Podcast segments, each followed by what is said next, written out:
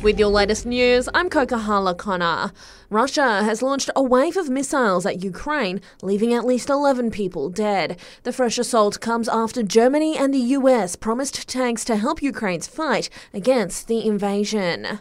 The body of missing Queensland woman Wendy Sleeman has been found in a car in Brisbane's north overnight. Her 30 year old son Slade has been arrested over multiple offences, including kidnapping. Superintendent Brendan Smith says it's a tragic ending. It's a very sad time for the family. Uh, obviously, they've been advised. On the other side, I suppose it gives them some closure as to where she is. A Jetstar flight from Osaka to Cairns has been delayed for more than 40 hours, with many Aussie passengers stranded. JQ16 was delayed by nearly two days due to freezing temperatures in Japan and heavy snowfall. One of the travellers, Jack Ether, has told Nine the airport was forced to close, meaning they were stranded. No food, anything open, so we couldn't get in to eat. We asked for some food. Um, they said no. Um, the heating was turned off overnight, so it was freezing cold. It's snowing outside.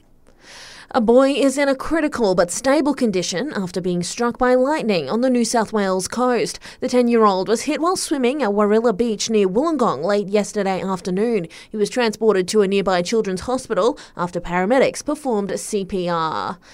46% of Australian drivers admit to speeding, with most of us saying it's because they didn't notice road signs indicating a change in speed, according to a new AAMI report. The report also finding that in the ACT and New South Wales, we're more likely to go through a red light than speed through a school zone.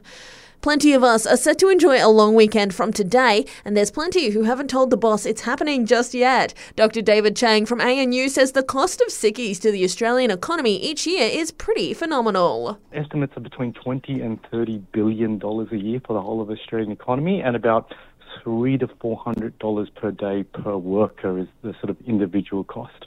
Meanwhile, an asteroid the size of a truck is set to pass Earth today, even closer than some satellites. 2023 BU will pass 3,600 Ks above the southern tip of South America, but don't worry, NASA has ruled out the possibility of it hitting our planet, and with a size of between 3 to 8 metres, it would likely disintegrate high in the atmosphere.